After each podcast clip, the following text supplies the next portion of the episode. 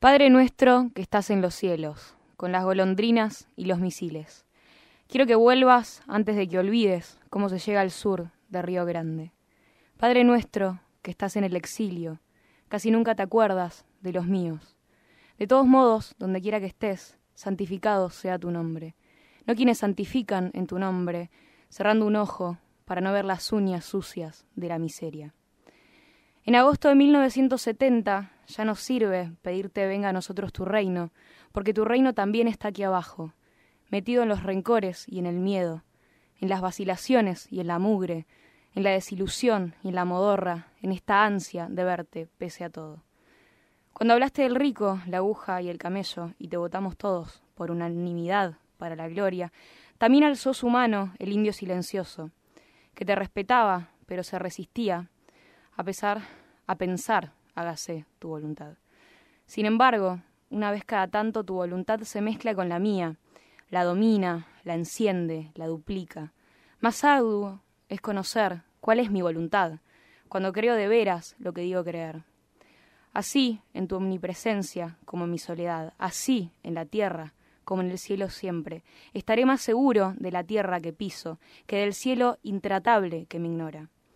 Pero quién sabe, no voy a decidir que tu poder se haga o deshaga. Tu voluntad igual se está haciendo en el viento, en el ande de nieve, en el pájaro que fecunda su pájara, en los cancilleres que murmuran yes sir, en cada mano que convierte en puño.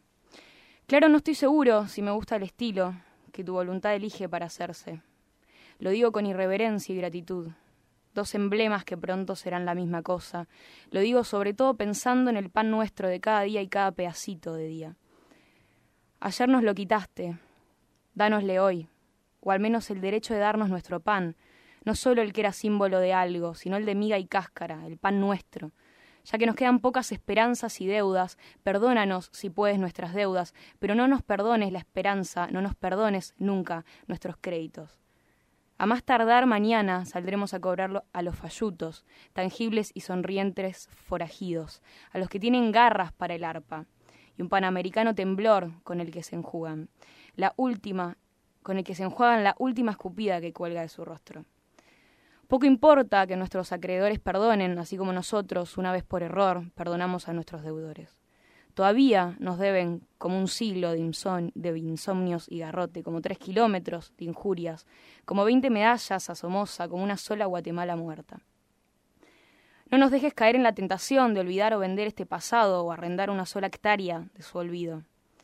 Ahora que es la hora de saber quiénes somos y han de cruzar el río, el dólar y el amor contra reembolso, arráncanos del alma el último mendigo y líbranos de todo mal de conciencia. Amén.